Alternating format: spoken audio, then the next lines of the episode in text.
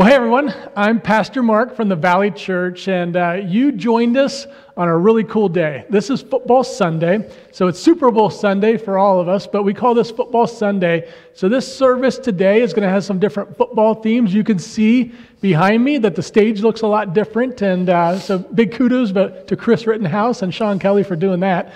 But uh, so, we're going to have all kinds of exciting things going on online today. We have a, a special person who's going to be uh, i'm going to be interviewing as part of the service today. The sermon a little a mini sermon uh, over sports and a, a sports topic.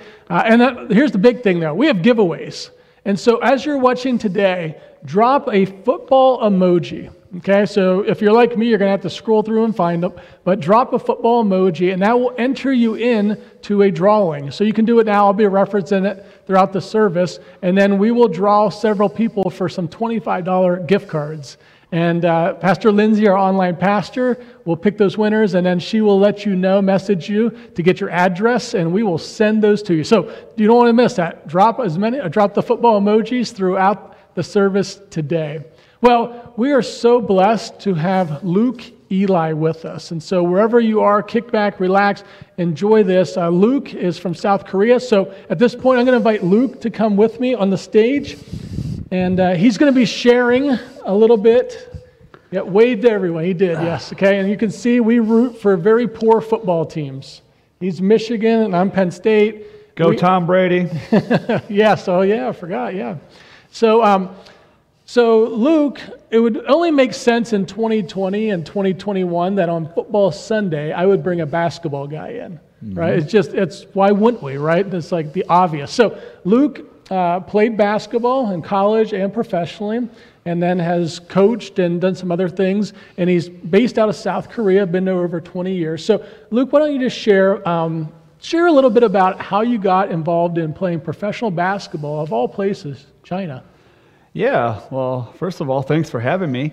Um, so, just really quick, because um, there's always a longer version to every story that I could probably tell, but how I got involved in playing basketball in China is quite unique, really. Um, after years of living in South Korea throughout my 20s and coaching and playing semi professionally, uh, which really just means you play for fun and just at a higher level. Um, God called me to China, and we believe that God was calling me to China to to go to North Korea eventually. That was actually one of the things I felt God uh, put on my heart is like take basketball to North Korea. I thought it, there's a huge story behind that, but it's really kind of cool. But anyways, I went to China thinking I was going to coach. So I was going to build a coaching organization and all these different things. But long story short, I went there, got signed in to be a coach on a basketball team, and in the middle of um, our training camp for our future professional athletes coming in, it was a professional team. Um, the head coach and the general manager of the team said, "Hey, Luke, you should go out there and play basketball and see what you still got." You know, I'm 30 years old, wasn't too bad, right? And so I just went out there. I was out of shape. I had some fun, and I just thought it was just a casual game, but Later that night, I got a phone call from a friend of mine who would eventually become my agent. And she says, Hey, I hate to tell this to you, but the team that we hooked you up with, they don't want you to coach anymore. And I felt my heart break. I was like, I came over, I dropped everything. I stepped out on faith to go to China and to do this, and they don't want me to be a coach. I was like, What's going on here? She's like, Oh, don't panic. They actually want you to play instead. it's more money and it's a lot more fun. I was like, oh, well, wow. So, thus, my career began. My official professional career began at age 30. Hey, that's better than me. Mine never began. So, so, so that's awesome. So, you're age 30, you're playing professional mm-hmm. basketball in China. We all know you can't play forever. But you mentioned that you're going to China as a stepping stone to try to make some headway into North Korea. And so, mm-hmm. Uh, so, like most of us, and you can admit you've done this before, you've Googled yourself. Well, if you Google Luke Elie and CNN or Luke Elie and North Korea, God opened up some doors, mm. uh, and you ended up in North Korea. Mm-hmm. And so, share a little bit about because um, you can actually read the CNN article. You were the first American team to play in North Korea. Yeah, um, I mean, it's a very humbling experience to say you're the first at anything. Um, I mean, I used to take pride in saying I was the first one in the buffet line, but you know, well, this was a little bit deeper than that. And yeah, when God called me to this, I didn't think anything was ever going to become of it. I thought He got the wrong person. You know, some of us think God makes mistakes, and you know, but I was definitely in that category. But yeah, God opened the doors, and we ended up in North Korea. Um, like I said, there's a lot of stories, a lot of miracles that had to go into that. Uh, we had to use a lot of connections, and a lot of it was based on the fact that God provided me as a as a professional athlete that allowed me to have the audiences with the right people to get us in. So it's amazing how God had that all planned, and I had no idea. We just went there hoping something would happen, but God had a plan that was definitely going to happen. So yeah, that's how we ended up in North Korea. Um, it was a, a, very unique experience, as you could imagine. Um, so yeah.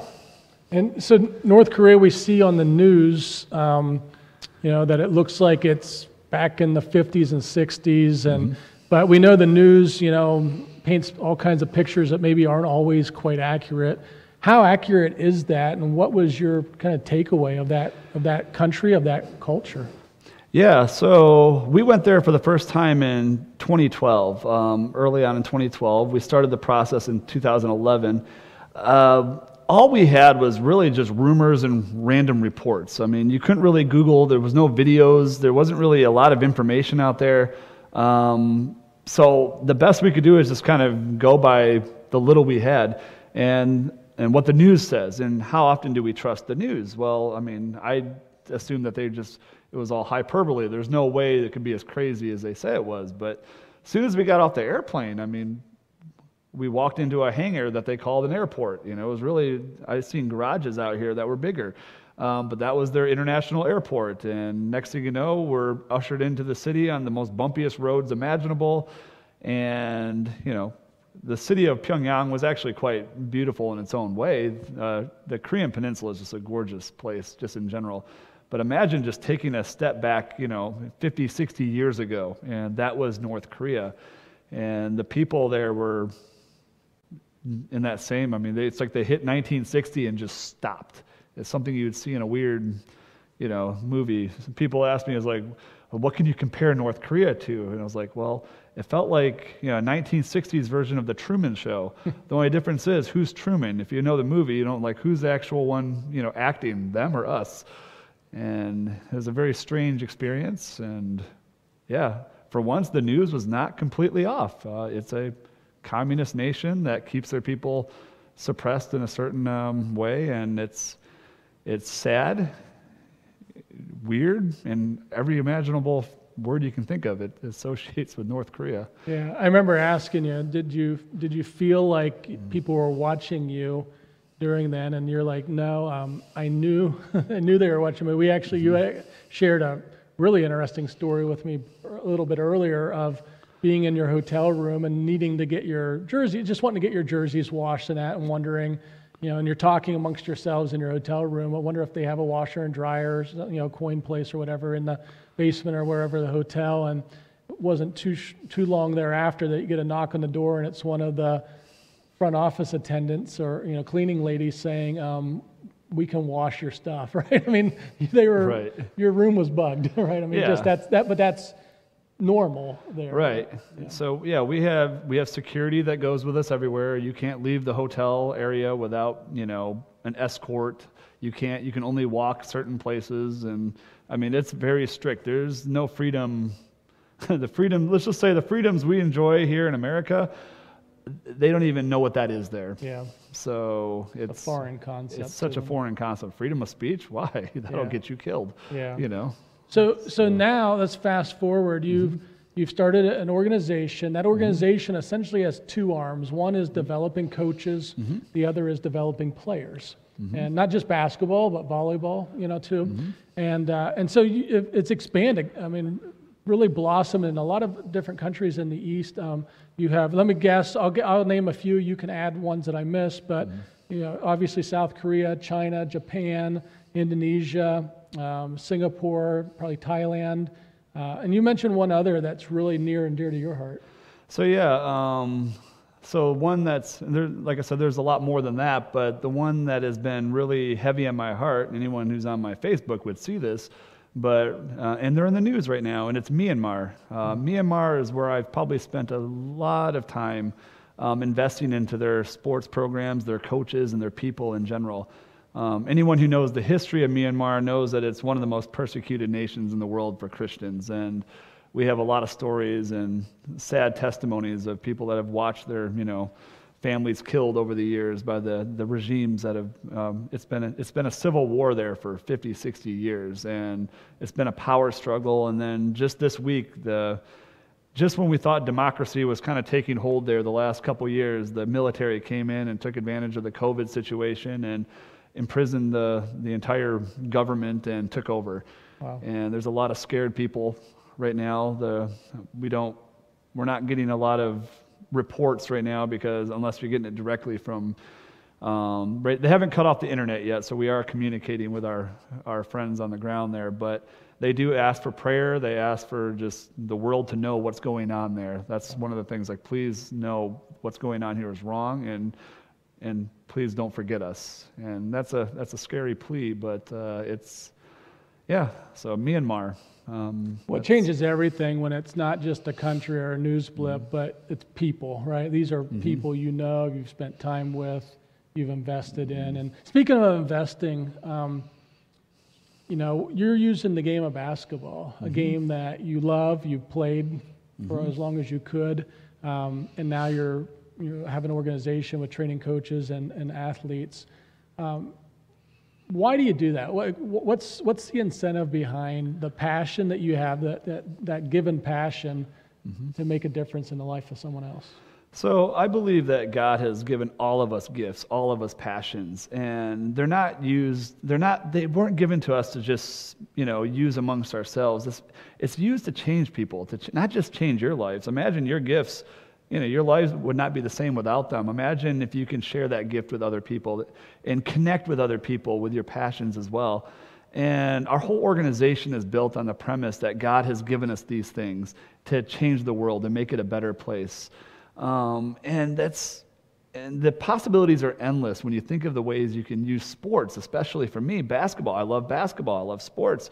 And I can connect with so many people around the world you know, we don't always speak the same language. We don't always have the same political views. We don't always have the same anything. But you roll that basketball out there, and it's like, you know what? There's a smile. The competition begins, and it's like all of a sudden, hey, like we got something. We're, we're connected here. Um, and to me, that's just a beautiful thing. And this is not limited to just sports. This is stuff every one of us have something you know it could be music it could be art it could be just your passion for you know, food. I mean, there's just go down the list of all the different things that get you excited, and there's somebody out there that needs to connect with you. And if you're a Christian, this is an awesome opportunity to share life with somebody and change their lives in a positive way. So that's what our organization is there to do. We're here to encourage gifts and passions of all kinds, regardless if it's basketball or not. Yeah. I think so, so often we just overcomplicate it, don't we? I mean, yeah. just have something that God's put within you and um, it, it, can be an equalizer, like you said. You know, the, so many of other people have that same interest and passion. I would just encourage you as you're watching, what is it that just gets you excited? Whether it be sports or maybe it's a craft or, or a hobby or or just some, something. We all have things that kind of get us excited. It's usually the things we talk about a lot. Mm-hmm. that's usually your indicator that that's probably what you're excited about. And I, it's as simple as how do you get some other people? How do you reach some other people? How do you build relationships mm-hmm. with some other people? But, well, I'm just we could probably talk for a long time, mm. but I'm so glad Luke's with us today. Uh, obviously, just like a lot of things in this world, COVID has um, has thrown a wrench into you know what what was going on there. So be thinking as you're thinking of Luke, and you got to meet him some today. Be praying for his next steps and what the next steps look like for for his organization over in the Far East. Um, there's incredible future ahead, and waiting's never fun, is it? Mm. But um, it's part of it's part of just dependency on, on God as we go forward. So, so thank you. Thank you, Luke, for, mm. for sharing what God's doing, how you're reaching people and building relationships.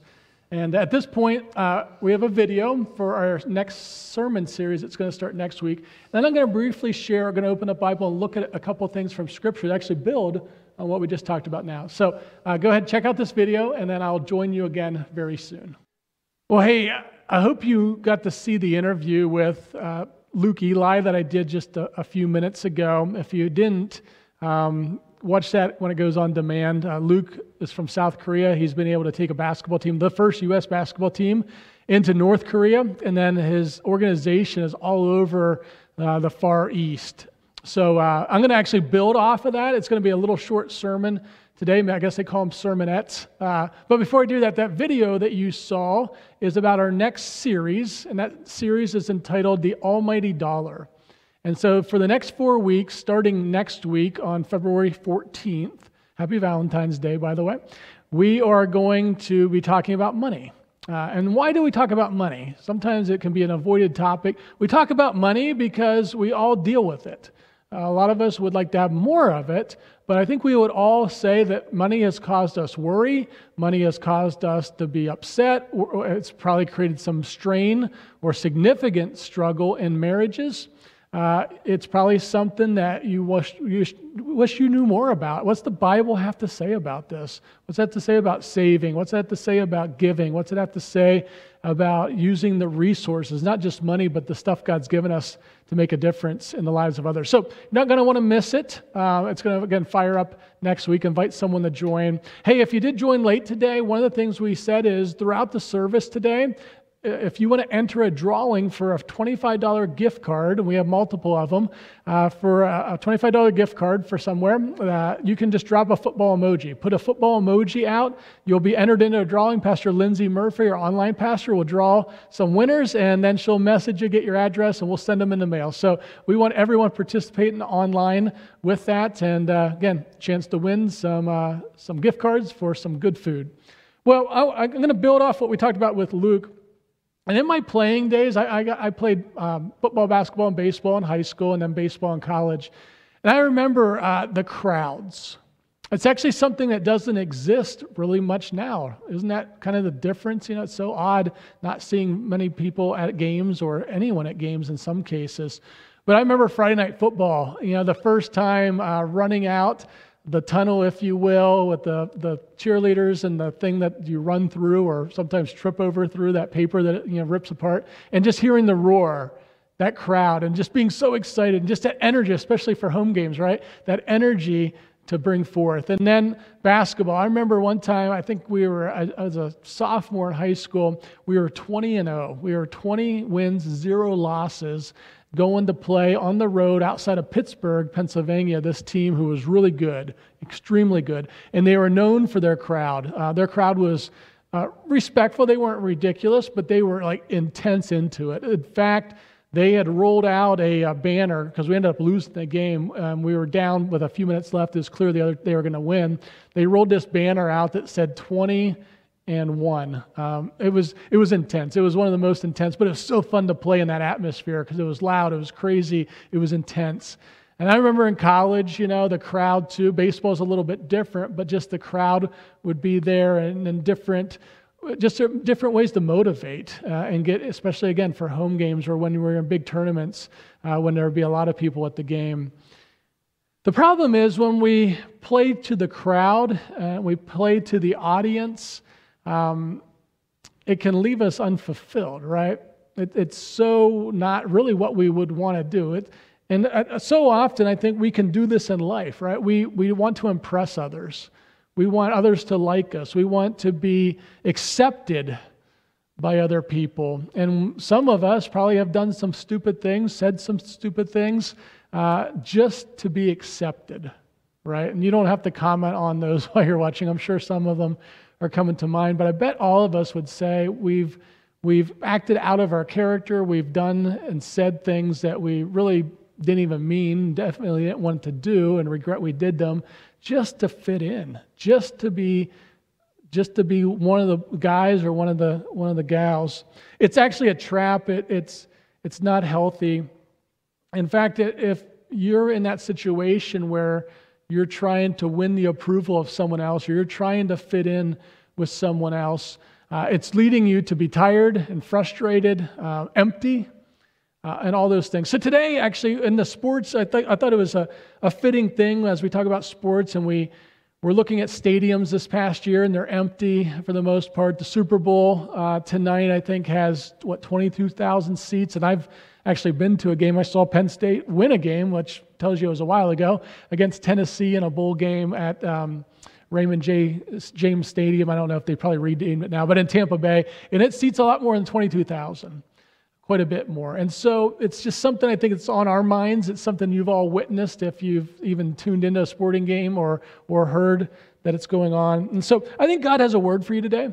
And it's not going to be a, a, long message at all, but he has a word, something he wants to show you, something he wants to show me that I think can really change the trajectory of our life. We're going to look at a story in Scripture uh, that maybe you're familiar with. It's a, it's a common one, especially if you grew up like in Sunday school or anything like that. It's going to be in Daniel chapter 3, and we're going to read verses 8 through 12. 8 through 12. It says, At that time, some astrologers came forward and denounced the Jews. They said to King Nebuchadnezzar, O king, live, forever. You have issued a decree, O king, that anyone who hears the sound of the horn, flute, zither, lyre, harp, pipes, and all kinds of music must fall down and worship the image of God. And that whoever does not, a gold, image of gold, and that whoever does not fall down and worship will be thrown into a blazing fire, fire furnace. Excuse me. But there are some Jews whom you have set over the affairs of the province of Babylon, Shadrach, Meshach, and Abednego, who pay no attention to you, O king. They neither serve your gods nor worship the image of gold you have set up. Little backstory here King Nebuchadnezzar is the king of Babylon in modern day Iraq. Uh, the southern kingdom, kingdom of Judah, was rebelling against God. God said they're going to be led into captivity if they didn't turn and repent. They didn't. And so in 586, Nebuchadnezzar led the first of three exiles of the people. And he was a really smart guy. The first exile, he took away the youngest, the strongest, and the smartest. That way they couldn't revolt against him uh, in their own kingdom set up and get smarter so he couldn't maybe take the next exile. And then he also wanted them for his kingdom to do the different jobs and to make sure things were done right and to put them to good use in his kingdom. And so Daniel, who you heard about Daniel in the lion's den maybe, Daniel and his friends Shadrach, Meshach, and Abednego were one of those groups who were brought over first. And the story I just read is the fact that they refused to worship other gods. They refused to do what Nebuchadnezzar wanted them to do. They played to an audience of one. The audience of one was that God was the only one that they would worship, the only one that they would listen to, the only one they would seek approval of, the only one that they would obey, not Nebuchadnezzar, not all these other gods. And then here's what happened. Listen to the response from these three men. In verse 16 says this Shadrach, Meshach, and Abednego replied to the king, O Nebuchadnezzar, we don't need to defend ourselves before you in this matter. If we are thrown into the blazing furnace, the God we serve is able to save us from it, and he will rescue us from your hand, O king. Get this. But even if he doesn't, we want you to know, O king, that we will not serve your gods or worship the image of gold you have set up. And so then the story tells us that because they said, God is our only one we listen to, God is the only one we seek approval from, God is the only one that we're committed to, that we're devoted to. The Bible tells us then that Nebuchadnezzar cranked up the furnace, I think about six or seven times hotter, so hot that the men who were the guards that were going to put him in the furnace, as soon as they even got close, it immediately killed them. And so uh, we, we read in the, in, the, in the text that then they literally, because of this, fell into the furnace. And so they're in that furnace, and then something really amazing happens. A fourth person appears in that furnace, and they are not burned at all. Actually, they say that the Bible tells us not even one hair of their body was scorched.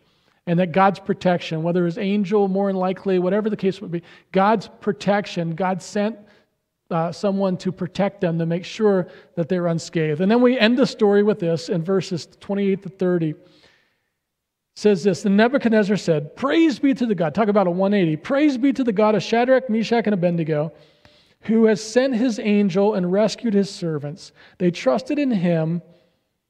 They trusted in him and defied the king's command and were willing to give up their lives rather than serve or worship any other God except their own God.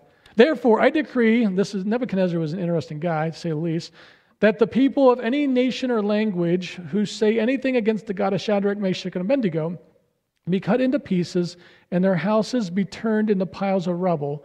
For no other God can save in this way. Then the king promoted Shadrach, Meshach, and Abednego in the providence of, of the province of Babylon.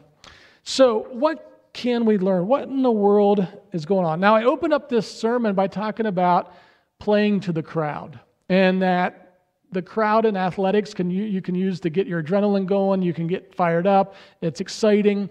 But the reality is it really does, even then doesn't last long. Eventually all those emotions all, the, all that adrenaline kind of evens out. You've maybe seen this especially in the game of basketball where a home team will come out fired up the crowd's going and they'll run off like a 10-0 run against a team as equal to them or better and then the other coach calls a timeout. Everyone kind of gets settled down. And then before you know it, it kind of starts evening out again. If they're equal talent, the game starts get tied up and it's kind of back and forth throughout that time.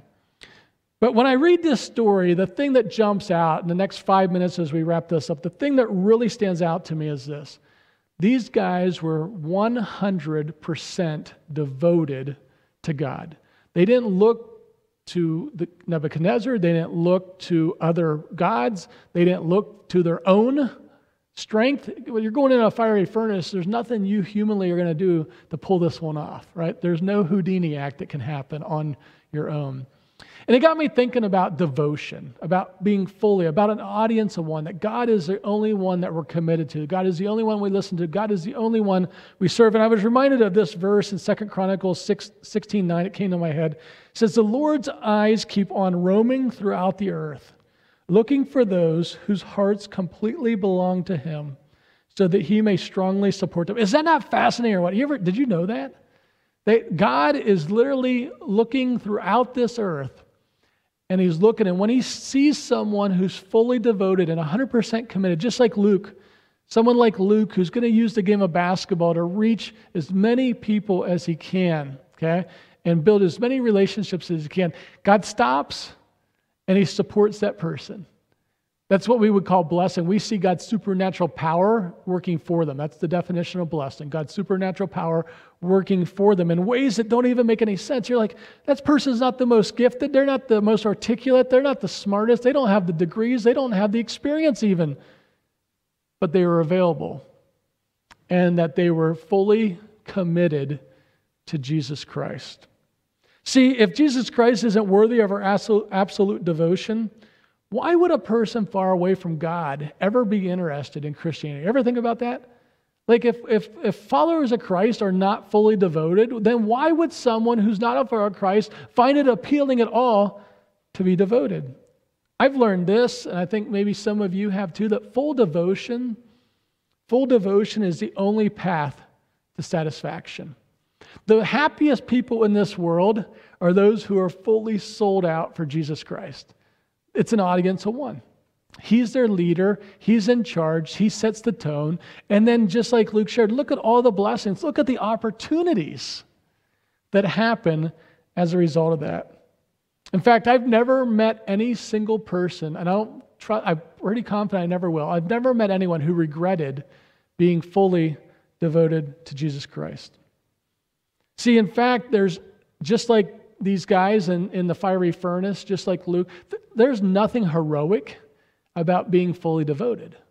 It's simply what a Jesus follower does. We see that all throughout Scripture. In fact, Luke 9 23, Jesus says this. Then he, then he looked at them all, the crowd, the disciples. He said, Whoever wants to be my disciple, if you really want to be my disciple, if you want to get out of the crowd, if you want to get out of the audience, and if you want to get into the game, you must deny yourself and pick up your cross daily and follow me. What he meant was exactly what he meant cross daily. The cross is an instrument of death.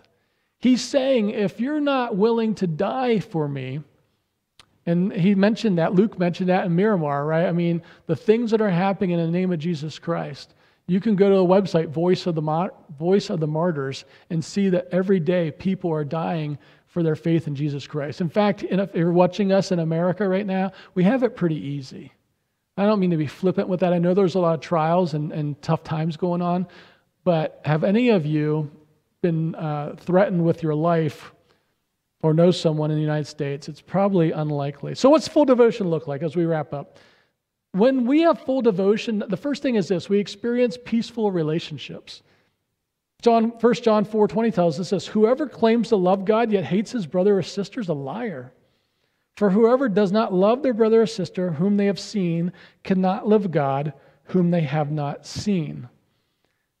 When we're fully devoted, this is a good litmus test, this is one of those spiritual audits there's so much divisiveness, there's so much us versus them, and we can't agree to disagree or anything like that. And the Bible says if you're fully devoted to Jesus Christ, your relationships are peaceful. You need, I think all of us need to kind of reflect on that, not with the people we agree with, not the people that we have the same value systems with, but those who maybe don't. And if you're watching today and you're like, you know, that, that's one reason I'm turned off by Christianity, because I don't feel like I can learn some of this and process and kind of grow. I got to automatically like buy into this or I'm shunned. But um, I just want you to know right now, that's not Christianity. That's not, find someone, I hope you find someone, I hope the Valley Church is full of people like this that are going to accept you where you are. Now, we never want to stay where we are. We want the, the Holy Spirit, God's power working within us to change us so we become what God wants us to be. But we need to be known by our love. The second is this when we're fully devoted, we are committed to our resources. Our resources are committed our time, our talents, and our treasures. Matthew 6 20 through 21 says this Where your treasure is, there where, excuse me, where your treasure is, there is where you will find your heart too. In fact, this is one of my bottom line statement for today. You'll see it on your screen. It says, When we come to fully understand who Jesus is, his love for us, his sacrifice that knew no limits, we are willing to take whatever measures to, to show our full devotion and love to him. The last thing is this full devotion is remembered. What do you want to be remembered for? Do you want to be remembered for your sin, for your mistakes? for your failures, your poor decisions? Or do you want to be remembered that you finished well, that you were fully devoted to Jesus Christ? Here at the Valley Church, that's what people do every weekend. They're fully devoted, online, on site, serving with our kids, serving with our teens, being hosts online, uh, card senders, those online and on site to those going through a tough time. They're, they're greeters. They're working on tech team. Those are producing what you're seeing online. Those are videotaping what you're seeing right now online. So many different people who are fully devoted to Jesus Christ. And whether you and I remember that, the reality is that Jesus Christ will remember those who are fully devoted and will spend eternity with him. Last thing is this I would encourage all of us to do a spiritual personal audit today. Are you fully devoted? Do you have an audience of one? Even if there's no one else in the stands, as long as God's there, that's who you serve. That's who you're devoted to. You will not bow down to other gods like that. You will not cave in when the pressure gets tough, but you will be fully committed to God. Here's why God is looking to take an audience, and He wants to make that audience into an army. He wants people who are going to continue to spread the good news, who are going to do the things that He calls us to do. So, where are you maybe slipping some in your marriage, in your devotional life, your giving, your serving? And my final question is this What's keeping you from full devotion? What's holding you back? What is it? I would pray, we're going to pray as we close the sermon to release that, to turn that over, to be fully committed to what God wants you to do. Let's pray. Heavenly Father, I pray, first of all, I pray for Luke and the ministry, what he's got going on in the, in the Far East. And I know COVID's really made that challenging recently. God, I pray that you would open up doors and opportunities in the future that he could only dream of because he's fully devoted to you. He's sold out to you to make a difference through the game of basketball. God, I pray for all of us as we're listening to this today. What's keeping us? What's holding us back? What's that we would identify that. You would help us identify that.